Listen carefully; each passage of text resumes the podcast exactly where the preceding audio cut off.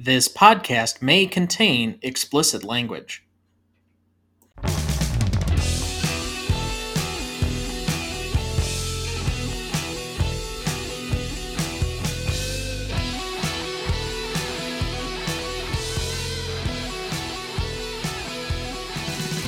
Welcome to the Greatest Movie of All Time podcast, the show that uses a unique grading style to redefine what the greatest movies are. I'm Tom Duncan. And I'm Dana Duncan. Tonight we apply our patent pending Stanley rubric to both Dana and my favorite musical of all time, Singin' in the Rain, starring Gene Kelly, Debbie Reynolds, and Donald O'Connor. However, quickly before we get to the show, next week we will be covering Dana's second selection to start season two, A Night at the Opera, starring the Marx Brothers. You won't want to miss that one, so watch ahead of the show by searching the Reelgood app to find where it's streaming for you. That's R E E L G O O D. Also, you can still sign up for our weekly newsletter either by the website in the show notes, you can subscribe at the bottom of every page, or you can also email us at greatestaltimemoviepodcast at gmail.com. Additionally, did you know that in the episode descriptions of every episode, we put links to take you right to either the notes for that specific episode or to the full ranked and graded list of every movie we've covered so far. Just open up the episode and you can find them right there to get more information on the show. Then, as we announced in the preview episode, we are taking the month of March this year to do another full trilogy, and you can help us decide. We're going to be putting up a Twitter poll on our profile at GMOAT Podcast to pick between four favorite franchises to cover this March. You can pick between the Jason Bourne trilogy, the Austin Powers trilogy, the Naked Gun trilogy, or the Oceans trilogy. If you don't have Twitter but would like to participate, please write us at greatestaltimemoviepodcast at gmail.com with your vote. And as always, please follow, rate, and review the show on whichever podcast platform you use. We would really appreciate it. All right, Dad, season three. Did you ever imagine episode 97 or a season three? No, not really at all. I mean, it just seemed like when we started this, we had no idea what we were doing and what we were trying to do or where we were going. And I figured if we could do 10, I'd be surprised. Well, it's really not that different from today. I still don't think we completely know what we're doing. We just kind of figure it out as we go along. Eh, well, part of uh, life is just showing up. I suppose that's true. So let's talk about Singing in the Rain. I don't really remember my relationship to this movie at all. The first memory I have of this, and this is going to seem really strange, was I refused to basically go to sleep. I was in the same hotel room with you and mom while we were taking our trip to South Dakota when I was eight, nine, something like that. Yeah, I think it was uh, 1999, summer of 1999, or so, maybe it was 98. I still can't remember. Either way, you guys were watching this movie. I was supposed to be going to sleep. I kept trying to sneak and basically put the covers in a position where I could watch the movie with you.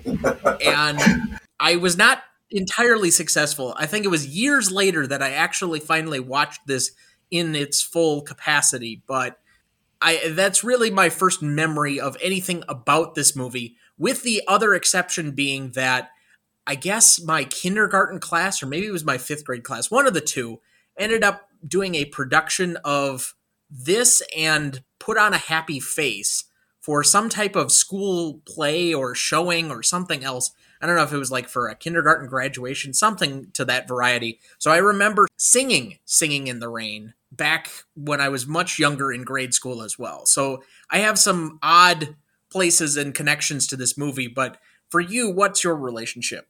It's a film that my dad liked. I think I watched it with him when it was on probably in the early 70s. I didn't see it again for quite some time. I think I watched it early on with your mother back when AMC first was on uh, cable and actually showed movies.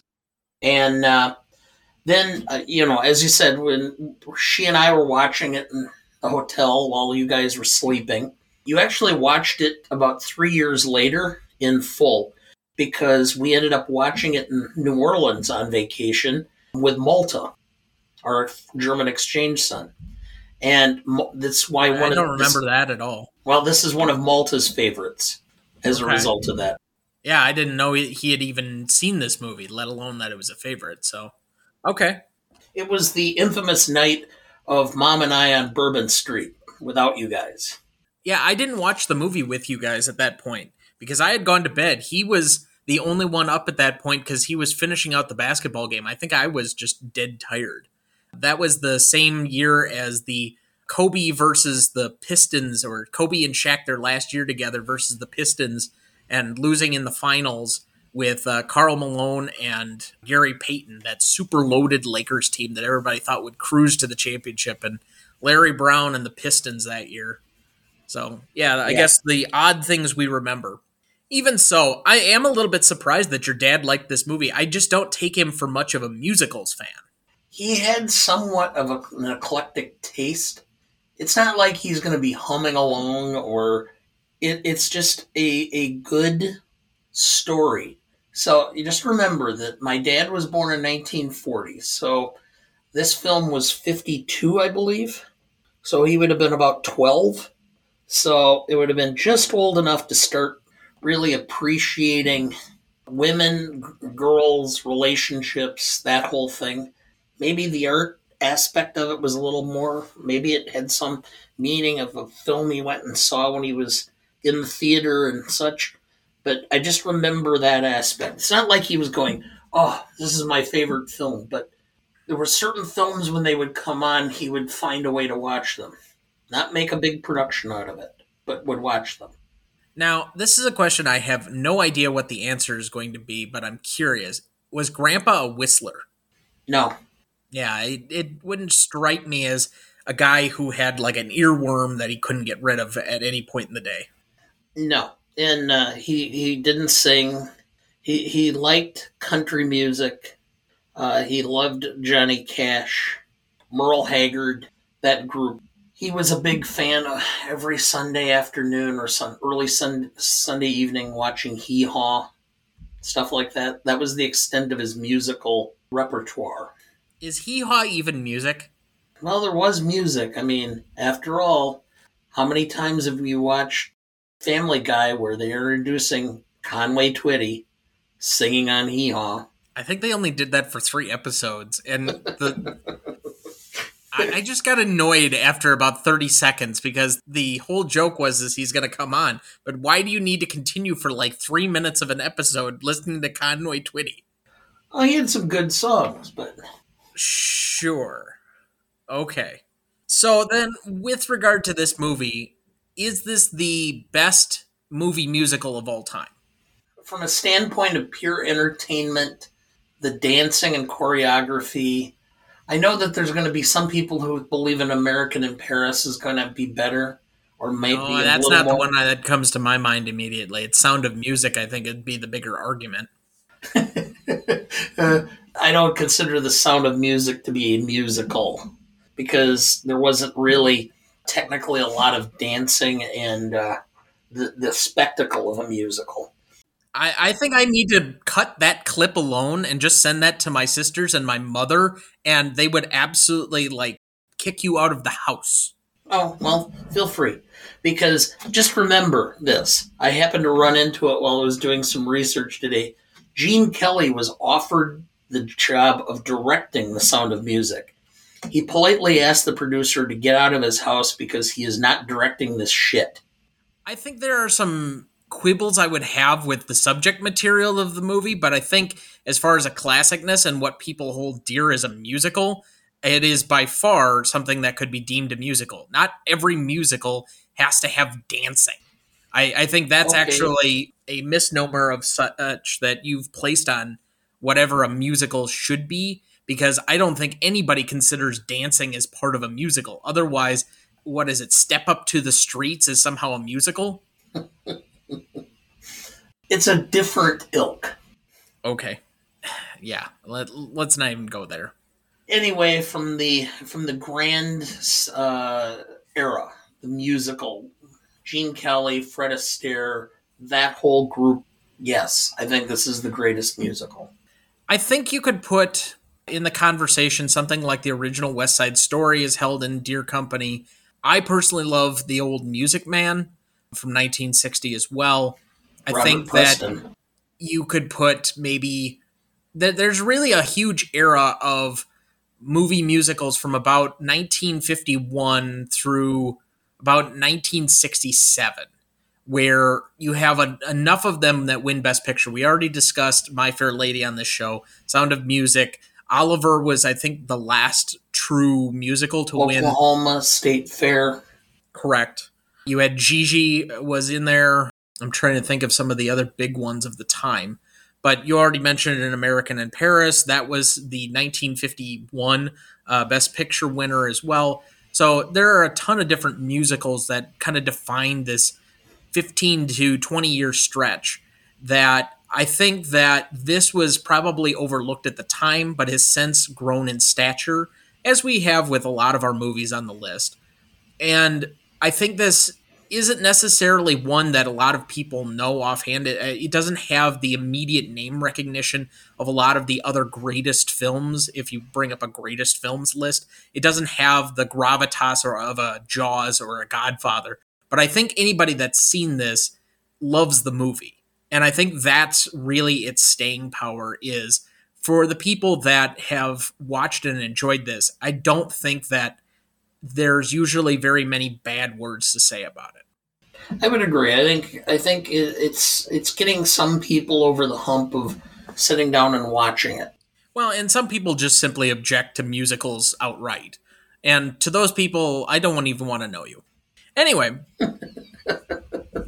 shall we get started with the rest of the background of this movie? Do you sure. have a plot summary for us? I do. Don Lockwood, Gene Kelly, is a popular silent film star who barely tolerates his vain, spoiled, conniving, and shallow leading lady, Lina Lamont, Jean Hagen. Though their studio, Monumental Pictures, links them romantically to increase their popularity, Lina is convinced that they are truly in love, despite Don's protestations otherwise.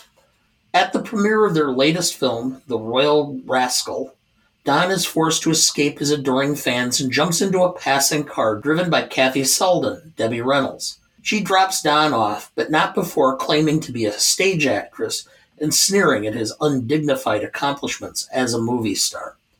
Later, at an after party, to Don's amusement, Kathy pops out of a mock cake right in front of him, revealing herself to be a chorus girl. Furious at Don's teasing, she throws a cake at him, accidentally hitting Lina in the face and then flees. Don becomes smitten with Kathy, and a budding romance starts. After their rival studio, Warner Brothers has an enormous hit with its first talking picture, the 1927 film The Jazz Singer. The studio head, Millard Mitchell, decides he has no choice but to convert the next Lockwood and Lamont film, The Dueling Cavalier, into a talkie. But the initial preview screening is a disaster. Don and Kathy, aided by Don's musical sidekick, Cosmo Brown, Donald O'Connor, set out to try to save the movie and their careers. Will they succeed, or will Lockwood and Lamont be yet more silent film stars sent to the dustbin of history? Thank you. Cast for this movie Gene Kelly as Donald Don Lockwood, Debbie Reynolds as Kathy Selden, Donald O'Connor as Cosmo Brown, Jean Hagen as Lina Lamont, Millard Mitchell as R.F. Simpson, Douglas Fowley as Roscoe Dexter, Rita Moreno as Zelda Zanders. Recognition for this movie Singing in the Rain was nominated for Best Supporting Actress for Jean Hagen and Best Score, winning neither. In 1998, it made AFI's 100 Years 100 Movies as the number 10 movie on its list. In 2000, AFI's 100 Years 100 Laughs named it the number 16 movie. 2002, AFI's 100 Years, 100 Passions named it the 16th best movie. 2003, AFI's 100 Years, 100 Heroes and Villains nominated Lina Lamont as a villain. 2004, AFI's 100 Years, 100 Songs named Good Morning, number 72, Make 'em Laugh, number 49, and Singin' in the Rain, number 3. The 2005 AFI 100 Year 100 Movie Quotes list had Lina Lamont what do they think I am? Dumb or something? Why, I make more money than Calvin Coolidge put together as a nominee. 2006, AFI's greatest movie musicals, this was number one. In 2007, AFI's 100 Years, 100 Movies 10th Anniversary Edition, this was named the number 5 movie of all time. In 2005, the British Film Institute included it in its list of the 50 films to be seen by the age of 14. In 2008, Empire magazine ranked it as the eighth best film of all time. In Sound and Sight magazine's 2012 list of the 50 greatest movies of all time, Singin' in the Rain placed 20th. And in 1989, Singin' in the Rain was one of the first 25 films selected by the United States Library of Congress for preservation in the National Film Registry. Did you know? In the sequence in which Gene Kelly dances and sings the title song while spinning an umbrella, splashing through puddles, and getting soaked with rain, Kelly was sick with a 103 degree fever, 39 degrees Celsius. The water used in the scene caused Kelly's wool suit to shrink during filming. Did you know? A common myth is that Kelly managed to perform the entire song in one take thanks to cameras placed at predetermined locations. However, this was not the case.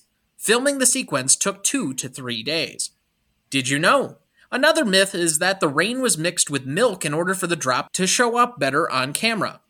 But the desired visual effect was produced, albeit with difficulty, through backlighting.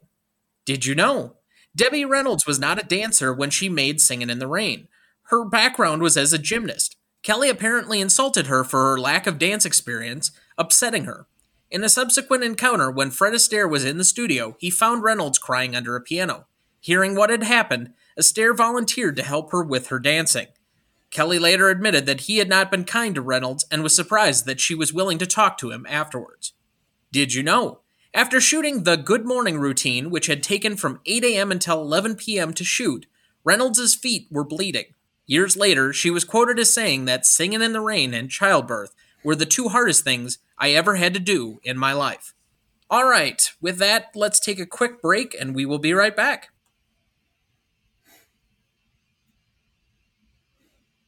All right, Dad, let's start with what is the elevator pitch or what is this movie about? Let's make a musical about the transition from silent to talking pictures.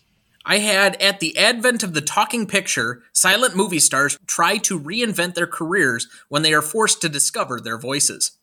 Sure. Pretty good. I actually thought uh, that was uh, one of my better ones, to be honest. I could agree. So, best performance for you? Gene Kelly. I agree. I mean, I love Donald O'Connor, and I'll tell you right now, that's my second best performance. I, I almost give him one A and one B simply because I think Donald O'Connor is funny. He's bright. He is the comic relief in the in the movie. I loved him, but Gene Kelly just dominates the screen. He fills it. He, he's just a likable person throughout the film, and he's somebody you root for throughout the film. I think that for the most part, and this is, I agreed with both of your assessments. I have Kelly as my number one. I have O'Connor as my secondary. So I'll get to O'Connor here in a second. But the reason why I went with Kelly primarily as the number one is just the degree of difficulty and the amount of things that he's doing.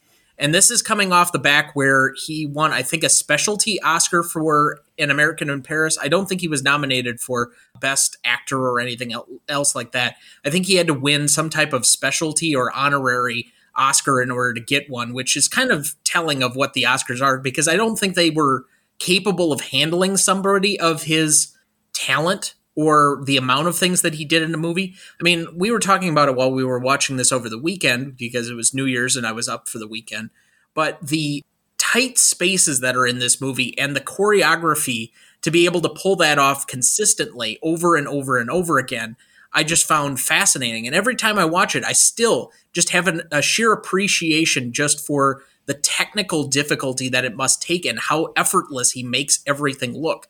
But then to top it off with this just genuine charisma that seems to pop out of everywhere. You could very much envision this man being a likable movie star that would be a song and dance man of almost any era. And I think that's, for me, what makes the movie. Because you have to buy into his character as this everyman, yet budding Hollywood star that uh, you could definitely see popping out of the screen. I agree with everything you've said. Uh, there's just something about Gene Kelly, and it, it's not just his singing and it's not just his dancing, but there's just a presence that he just exudes a likability that just seems to i guess it's a, a, the best word would be charisma that just the camera picks it up so well and you do like him I, i've seen things that he has at times been kind of considered a little bit of a tyrant and such but you don't get that feeling by looking at him or watching him perform on stage or on camera as far as Donald O'Connor, I don't know if I would put him 1B, but here's where I'll give him his due.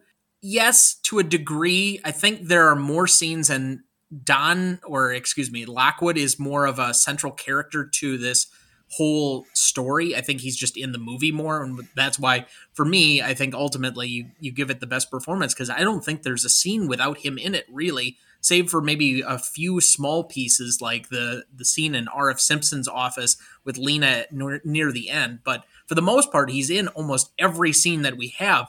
Cosmo's there to be the comic relief at times, and he does it very well. But the other thing to me is, and this is where we've talked about it on multiple occasions, I give credit because for as much as we said Gene Kelly is a hugely charismatic star that you could buy into at any time, I didn't really feel as if Donald O'Connor was acted off the screen by Gene Kelly. I, I, thought for the most part, every scene that they had together and where they were supposed to be best friends and partners and that they needed each other, I felt that they were equals as opposed to Don being the more charismatic type.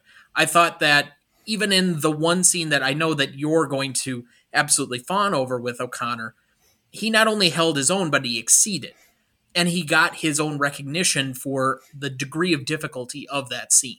So for me, I don't necessarily see them as equal parts, but I do see them in when they were on screen together as being up to the same equal challenge or the same capability. Okay, I, and when I say 1A and a 1B, I don't mean that they were equal within the film. I'm, I'm ranking them based on their performance in general. And I don't mince this. Part of Donald O'Connor's character was to be the smartass. He's constantly needling Lina. He's constantly ma- poking fun. He's pointing out the absurdity of things, but he does it in a way that's kind of with a wry smile, and he does it in a likable manner. Uh, a character that's constantly picking at things like that could come across rather dark and irritating at times if you don't portray it the correct way. He did it in a light way that there, there's something just about his facial expressions, his blue gray eyes that seem to always express kind of a laugh, even when he's leveling an insult. That I thought there aren't too many actors, comedians, song and dance men who can do it quite as well. Well, to be fair, I think a lot of that has to do with the writing.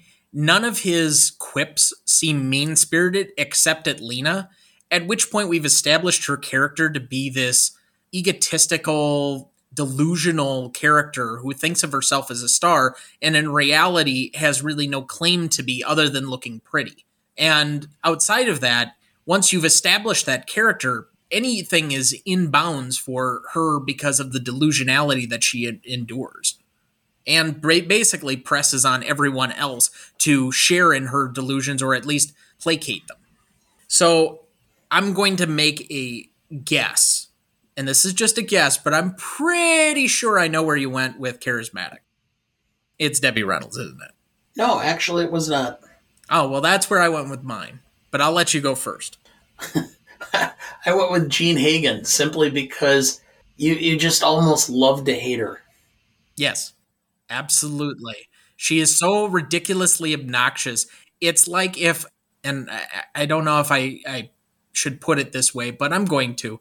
It's like if a character from Jersey Shore popped out and became the uh, Silent Star era. She's loud, she's abrasive, she has a really thick, uh, it's almost kind of New York, New Jersey sounding accent. And nobody particularly likes her, but she's completely delusional for her own grandeur. yeah. Uh, it's pretty much why I went with her, simply because from the the the voice to the accent to the presentation, just to her plain uh, vanity, she did a very very good job. And every scene she was in, you were drawn to her, usually because of loathing, but you were still drawn to her, and that's charismatic. I'm not sure if we were drawn to her so much as she wouldn't let you look any other way. well, maybe that's part of charisma is is your ability to command people to pay attention to you. Well, by that extension, then Donald Trump is one of the most charismatic people that we've ever had. I would probably agree. Oh God, yeah. what a world! I'm truly surprised. For as much as you often put the leading ladies in this category, I thought for sure Debbie Reynolds would be on it. And there are some parts where I didn't think her acting was particularly reflective of the same degree of competency as her co-stars or her male co-stars. I thought her fake laugh when Don tears his jacket in the car is just kind of off-putting a little bit, but that being said, there are just some certain qualities of the girl next door that she portrays that get me every time and still make me buy into the film because of course why would you not be enchanted with her the same way that Don is? And her ability to kind of be the supporting character to just about everybody else that props up his ego more or less. Behind every great man there's a great woman. It's somebody there to basically stroke your ego when it takes any hits well, the problem I had with Debbie Reynolds in this film was that I thought her performance was rather flat. There wasn't a lot of emotional aspect of it. She didn't really pop off the screen. Um, and really, the only time she was intricate or an intricate part of the film was when the other characters were playing off of her. And she didn't have a very commanding presence by herself. That's just my opinion. So that's why I couldn't go with charismatic because I didn't find her charismatic. In fact, I thought her to be rather flat. All right. Uh, okay, let's move to best scene then. I'll just read you the nominees that I put down. I think I have, let's see here, 10. First up, I have the Royal Rascal premiere. Then Don drops in. The first talking picture. Make 'em laugh. Moses His Toeses, Good Morning, Singing in the Rain, Lina Finds Out, Gotta Dance, and the Dancing Cavalier premiere. I know that's a lot of scenes for, I can't remember how long the runtime of this, but I swear it's not more than like 90 minutes. Oh, it's it's two hours. Is it two hours? It doesn't it's feel two like hours two hours and two minutes. It really does not feel like two hours pretty sure because I remember watching that when it came on. We were discussing, you know, we'll start it, see how far we get, whatever. And I was kind of paying attention to how much time was going to take. It's an hour and 43, kind of halfway between you and I. Even so, it still doesn't feel like it's an hour and 43. It feels very tight. They they move a lot of places. The only place that I I think it kind of drags a little bit is the Broadway melody thing that they do so, out of these, what do you think is the best scene? To me, I've got to go with Gene Kelly and uh, Singing in the Rain. It's the one that I have the most memory of. It's the one that I sing. I mean, there isn't usually a time when I'm in a rainstorm that I don't start singing singing in the rain. And that's just why it's had that much impact on me. I think from a technical standpoint, the amount of things going on in that scene from a design perspective, from a choreography perspective, it's really the biggest number in the entire show. I'm going to go with Gotta Dance or the Broadway Melody reference here, just because the color scheme for the whole part of that, and yes, it's an aside, but then you have Gene Kelly doing this gigantic dance production. You've got so many extras involved in that scene. And just from all of the things that have to go into it. I think I'll make that the best one just because I'd like to highlight that as a an additional scene. I'm going to get to several of the other ones as we kind of go along here. Favorite scene. For me it's Good Morning. It's hard. There are several scenes that I really love out of this one, but for whatever reason, this has always been one of my favorites. And I really wish that you guys hadn't constantly screwed up the Good Morning song with whatever that weird farmer one that is that you guys constantly use, because this is a much better version. And the interplay between O'Connor and Kelly and Reynolds and just their dancing up and down the stairway through the house, I, I just find it enticing and I could rewatch that almost on a loop. Favorite scene for you? Make them laugh. I have been fascinated by Donald O'Connor and that scene since I saw it for the first time. And every time I see it, I'm just utterly amazed.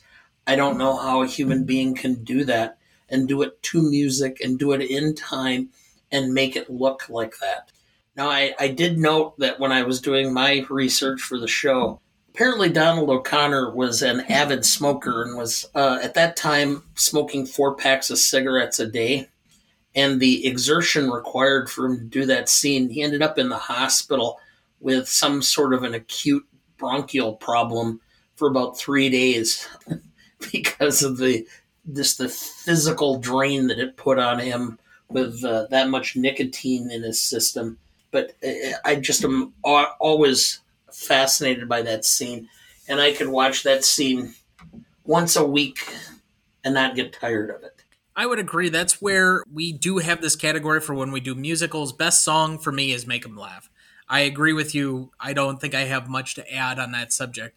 I do love the song. I love his performance in it.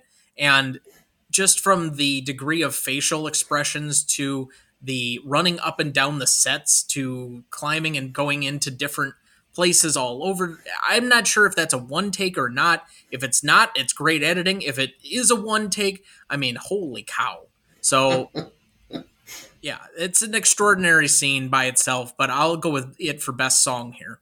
Just because I have my most indelible as, as something else. So we'll highlight four different things for me. Best song for you? I, the scene of Make Them Laugh is what my favorite is to me, Singing in the Rain is still my favorite song in the film.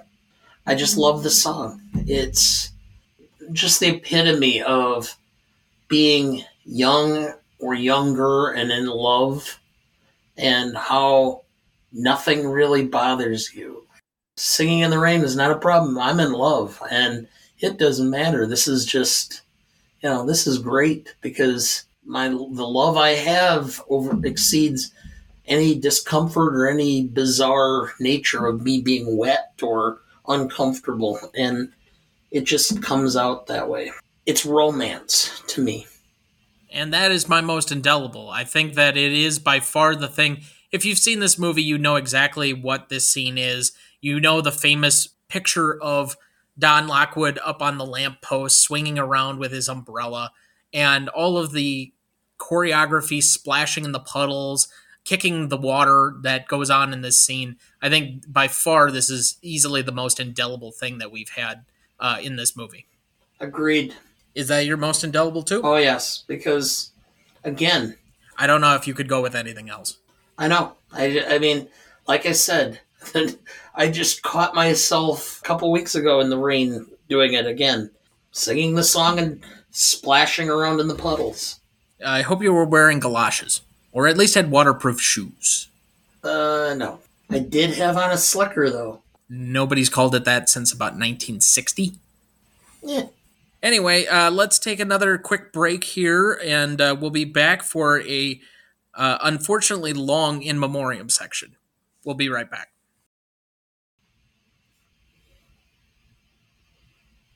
Welcome back. Thank you for rejoining us. All right, Dad. Unfortunately, we lost quite a few people, but who are the people we need to remember this week as we come back for season three? Uh, like I said, a lot of the uh, we have a larger group of celebrities kind of every time we get around the the holidays at the end of the year. We had Harvey Evans, who is a uh, 80. He was an American actor. He was in West Side Story, Bank Shot, Enchanted. Harry Colomby, he was a, a uh, talent agent and screenwriter. Uh, he was uh, the talent or the manager of Michael Keaton and a screenwriter. He wrote Michael Keaton's film uh, Johnny Dangerously and he wrote Working Stiffs. Uh, John Bowman, 64, he was an American television writer. He wrote for Martin, Saturday Night Live, and In Living Color. John Madden, who's a Hall of Fame football coach and sports broadcaster, as well as the video game founder. Uh, I put him in because he's done several cameos in films and on television and such. Still a very important con- or contributor to television and and uh, the entertainment field. Uh, Jeanine Ann Roose, uh, an American actress, she played little uh, Violet Biggs in It's a Wonderful Life. She was 84. Jay Wolpert, he was a American television producer. He did The Price is Right. He was a screenwriter. He wrote the Pirates of Caribbean and The Count of Monte Cristo. Joan Copeland, an American actress, primarily from television, but she did Search for Tomorrow, Law and Order, The Peacemaker. And then, of course, unfortunately, Betty White, American actress, comedian, Golden Girls, Mary Tyler Moore Show, Hot in Cleveland, five time Emmy winner. Apparently, uh, the last word she said upon her death was Allen. Allen Ludden, her uh, husband who predeceased her by 40 years. Um, and she's going to be buried next to him in um, Mineral Point, Wisconsin. Yeah, certainly some big losses. And I don't think we'll be done with, unfortunately, this list as we kind of cross into January.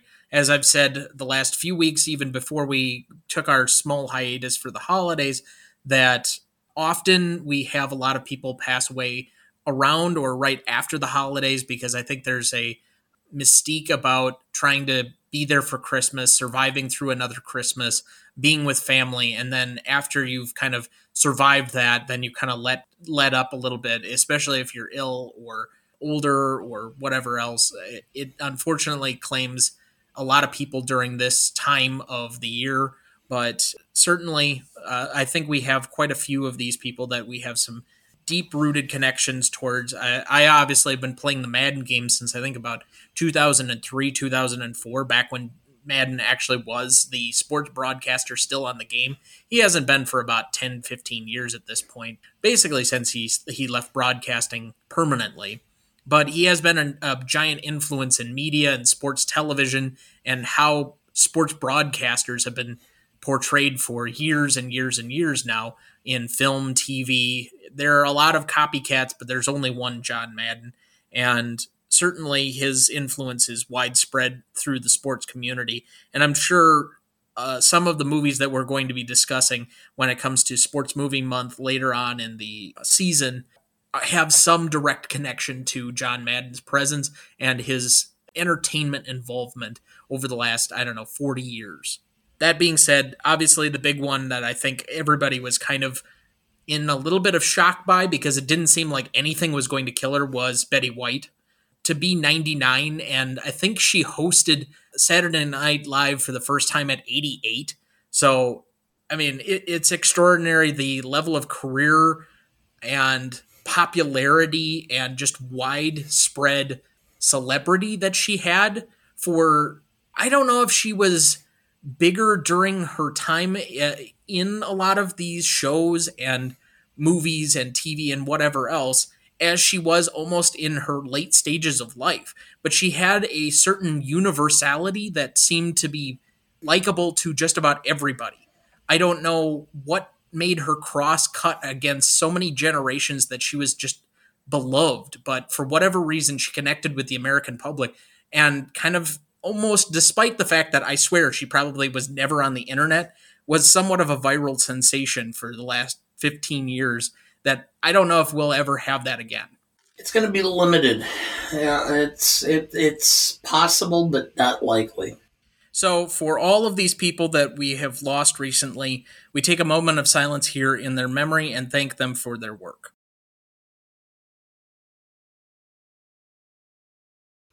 Thank you.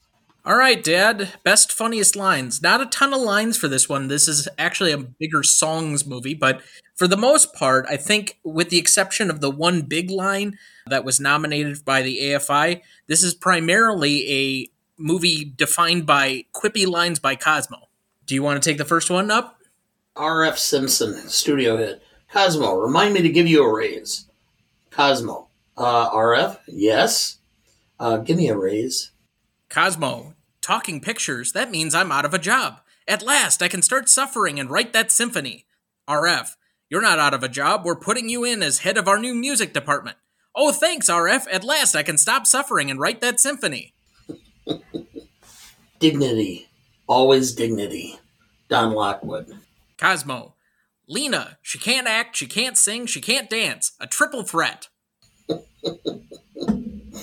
Uh, yes. Lina, what do they think I am? Dumb or something? Why, I make more money than Calvin Coolidge. Put together. Let's go to the Stanley rubric then. Legacy is up first. Do you want to go first or second? I'll, I'll go first. This has gained so much stature in the industry as far as a musical and being a great musical and probably the best musical. It, it's a five for industry. Unfortunately, I have to give it a step down because there's a lot of people who they know the song, they know there's a musical, they may have seen it. It's not as prevalent in their minds as it should be. So for the public, I went with a four, simply because for those that are more apathetic, there are those who are so overwhelmingly in love with this film that it balances it out to some extent. So that's why I went with a four for a total of nine. So I'll agree with you wholeheartedly on industry. I think this has been a movie that, in hindsight and in recognition, I mean, we talked about it. I mean, how many lists was that not near the top of, or nominated for, or probably considered one of the best movie musicals of all time by just about every critic and industry person? I think it's an unequivocal five from the audience standpoint. But I agree with you. The audience share, I just don't think there are the people that are as familiar with this movie, despite our love for it. It's a 1952 movie, and it is in color, so that's not as off putting because there are enough people, even in our lives, that won't watch black and white movies. There are also a stretch of people, even in our own lives, that just don't like musicals, kind of almost in the same way that they don't, or you and I don't particularly like horror films, or you're not into science fiction fantasy. And as such, I went slightly below you. I was at a 3.5 for audience. So I ended up at an 8.5, and that makes it an 8.75 between us. Okay. Impact significance. What did you have down? For the industry, it had decent reviews, but it didn't get nominated for an Academy Award for Best Picture it got only two major real Academy Award nominations, so the industry itself didn't think a whole lot of it uh, initially. The public, it was 10th in uh, sales for the year. So it wasn't like people just went gaga over this either. It was above average for both, but still not overwhelming. So I went three for both for a six total and I'm with you on each one of those points. I really don't know if I have much to add. I think the only thing I could say is is that maybe with your 10th I would be willing to come up and tie you. I originally had a 3 for the industry on this one pretty much for the exact same points that you had that yes it got nominated for a couple of technical awards but i mean frankly iron man or the avengers get nominated for technical awards there isn't much to say in 1952 when there weren't at, uh, you know 50 movies premiering a year or i guess for that matter it's probably closer to like 80 and with streaming we're getting like 120 movies a year that are commonly known. But in 1952 you had probably 60 movies maybe?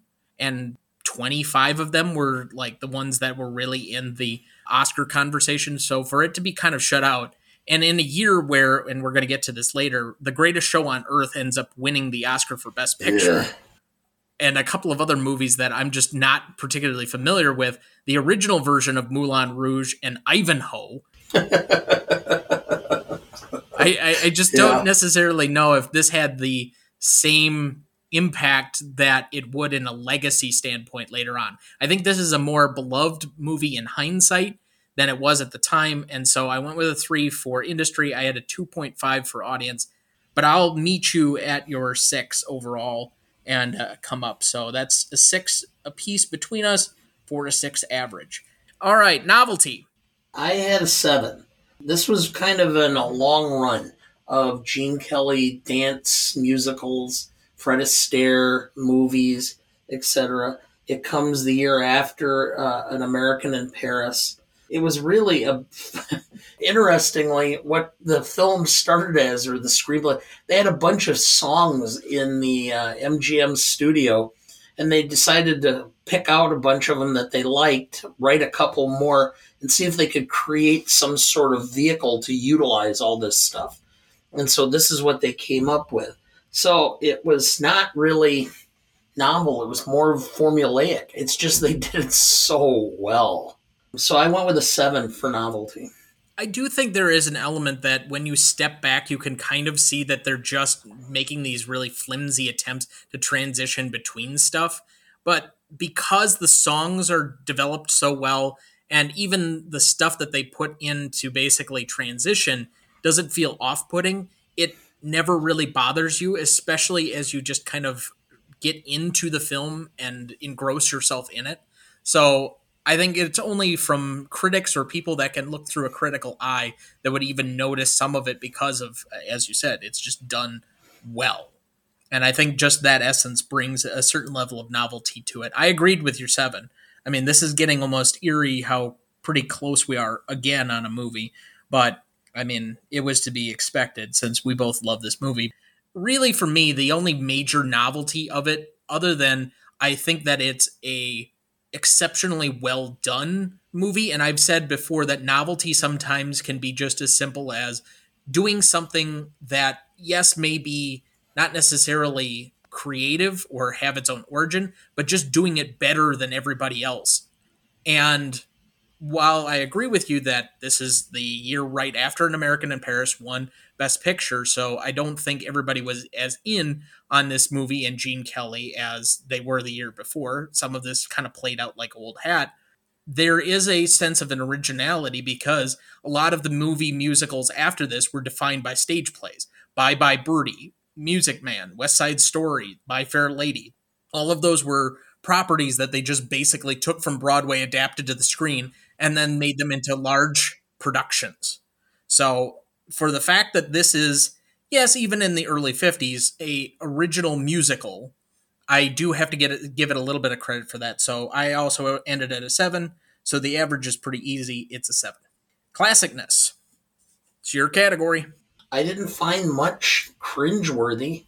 I mean, it's really well classic lead characters weren't, you know, they're female. There was a certain aspect that they were a little treated more within a certain scope. Lack of any diversity in the cast. So I gave it just a little bit down. The worst I could do would be a nine. Okay. I certainly don't have much different to add from any of that. I don't know if I would necessarily harp on the diversity angle with this one because it's trying to be reflective of Hollywood in the 1920s and or late 20s and early 30s. And realistically, how many black people were in the in Hollywood in the 1920s and early 30s? Yeah. I mean, if you're looking for a diversity play, you might be looking for a couple of Hispanic people that were more or less serving everybody else, but I certainly don't think they were in the chorus or major actors. I mean, we did have Rita Moreno at least briefly in a couple of uh, moments, but if it wasn't that Rita Moreno was Rita Moreno, I don't think we'd even really notice. So, that being said, there's only one kind of slightly cringy moment for me, and it's just a slight uncomfortable playfulness between Don and Kathy when she first drops him off. And there's kind of this back and forth about him supposedly, haha, forcing himself on her that I just don't think the joke plays as well in 2021, 2022 as it did in 1952. But even then, it's a fleeting moment that I just don't think a ton of people are going to pick up on in the same way as somebody who's hyper aware of some of these things and has been looking for them for years. But overall, I think this is still as charming as it was to begin with, and it's still the same film every time I watch it. The songs, the tone, the story, they're all the same. And I get the same, I don't know if it's joy, it's kind of an unintangible happiness when I watch this movie. And because it happens every single time in the exact way that it should happen every single time, I deem this has to be at least a 9.5 for me because it's just never going to get old. Maybe it's like a, a warmth in my heart is the best way to describe it or something like that. So, rewatchability, for me, it's a 10. I mean, I, I really have no problem putting this movie on ever. I enjoy introducing it to other people. I absolutely adore this movie. I'm glad anytime anybody else likes the movie, let alone it's one of their favorites. I really enjoyed introducing it to Sarah during the quarantine two years ago. It's weird to say it's already two years ago, but and uh, so for me, it's an absolute 10. Where are you at? I, I went back and forth and back and forth, whether it's a 10 or a 9.5. And it's not a film that you can just skim through and just watch a few minutes of, kind of. So I cheated. I went with a 9.75. It's not exactly cheating. I couldn't make up my mind. Well, that makes the math just slightly tougher on me, but Okay. I'm sure I can uh, divide that in half. So that's actually a 9.88 average between us, which I, I think I'll put it in its own category uh, in comparison to every other film on the list. We had an 89% for Google users, we had a 95% for Rotten Tomato users, ending at a 9.2 overall.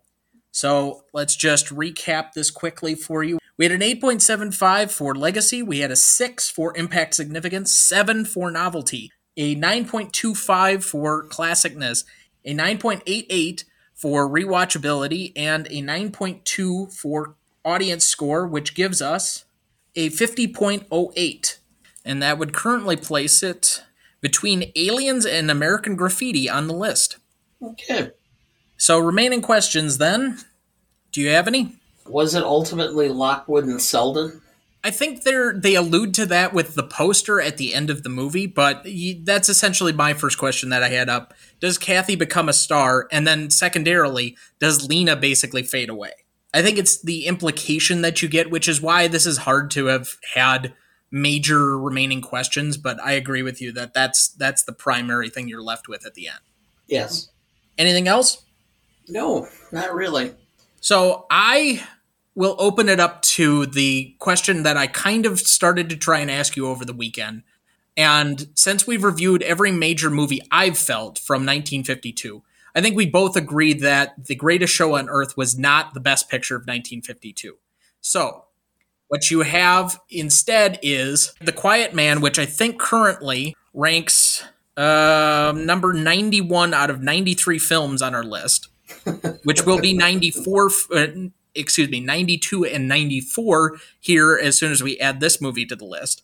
We have this above it, and we have High Noon as the highest ranking of all of these so far. So, would you agree that High Noon is the greatest and probably most deserving of Best Picture in 1952, or would you go in a different direction? See, and and I know that part of the problem that you have in deciding best picture is is that you're looking at it with a lens that's adjusted to that time frame. And westerns were so popular. I, I think you'd have to go with High Noon as being the best film because it was so good and really a redefinition of the western. It's in many ways kind of the most quintessential, but also the anti Western. Yeah. John Wayne hated it. He Oh, refused. It was not John Wayne.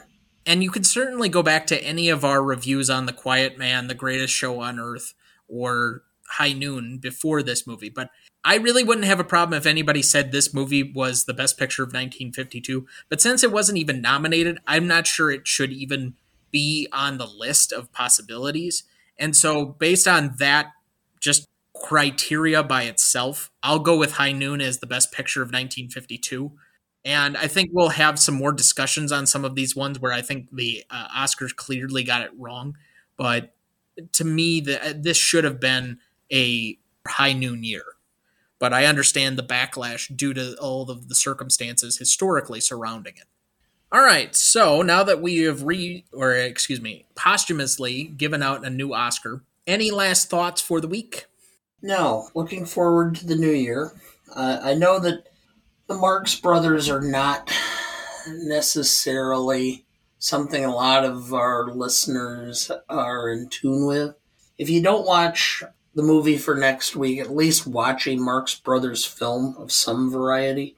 I, I love Night at the Opera. I love Duck Soup. I love all of them because they're just very fun. They're well done. There's a certain element that comedy does have a tendency to age at times, but these just are classic movies. And part of what we do here is to try to encourage people to explore and find that there are movies that were created more than the last five or six years that are worth watching. So I would hope everybody gives it a chance, gives it a shot, watches the the Marx Brothers. I, I love I love them. I love Groucho. The personality of Groucho on screen. Groucho was um, not really the nicest man off screen, and I absolutely love Harpo. So but anyway. So, with that, I don't have any major remaining thoughts. Although I will add, if you're really not sure about watching a Marx Brothers film, you can probably find some of their more classic scenes probably on YouTube. And for this one in particular, I know we're going to mention it as you mentioned it before in last week's episode, the stateroom that one I think is probably available widely all over the place, and you could easily yes. be able to follow that even if you don't want to spend the hour and 31 minutes. But for the most part, most of the Marx Brothers films are 90 minutes or less, and they're easily viewable. I don't know if they're available to stream too many places at the moment. You may have to rent them, but it's worth the two, three bucks that you're going to pay because honestly, the humor and the comedy actually hold up pretty well all things considered. I think that the sarcasm and the quippiness, and this is coming from an absolute comedy snob, I still think that this actually has some really good comedy roots. And you could probably see a lot of through lines to current comedy uh, even today. So looking ahead to that one uh, as well as you. Where are you headed, cowboy? Nowhere special? Nowhere special. I always wanted to go there. Next week, we will be covering Dana's second selection to start season two A Night at the Opera starring the Marx Brothers. You won't want to miss that one, so watch ahead of the show by searching the Reelgood app to find where it's streaming for you. That's R E E L G O O D. Please like, follow, rate, and review, or whatever on whichever platform you have so that you can join in on our fun. You can also email the show at greatestalltimemoviepodcast at gmail.com, find us on Instagram at gmoatpodcast, or find us on Twitter at gmoatpodcast. The Greatest Movie of All Time is a production of Ronnie Duncan Studios. Our show is mixed, edited, and written by Thomas Duncan. Our music is thanks to Purple Planet Music. Our technical provider and distributor is Captivate FM.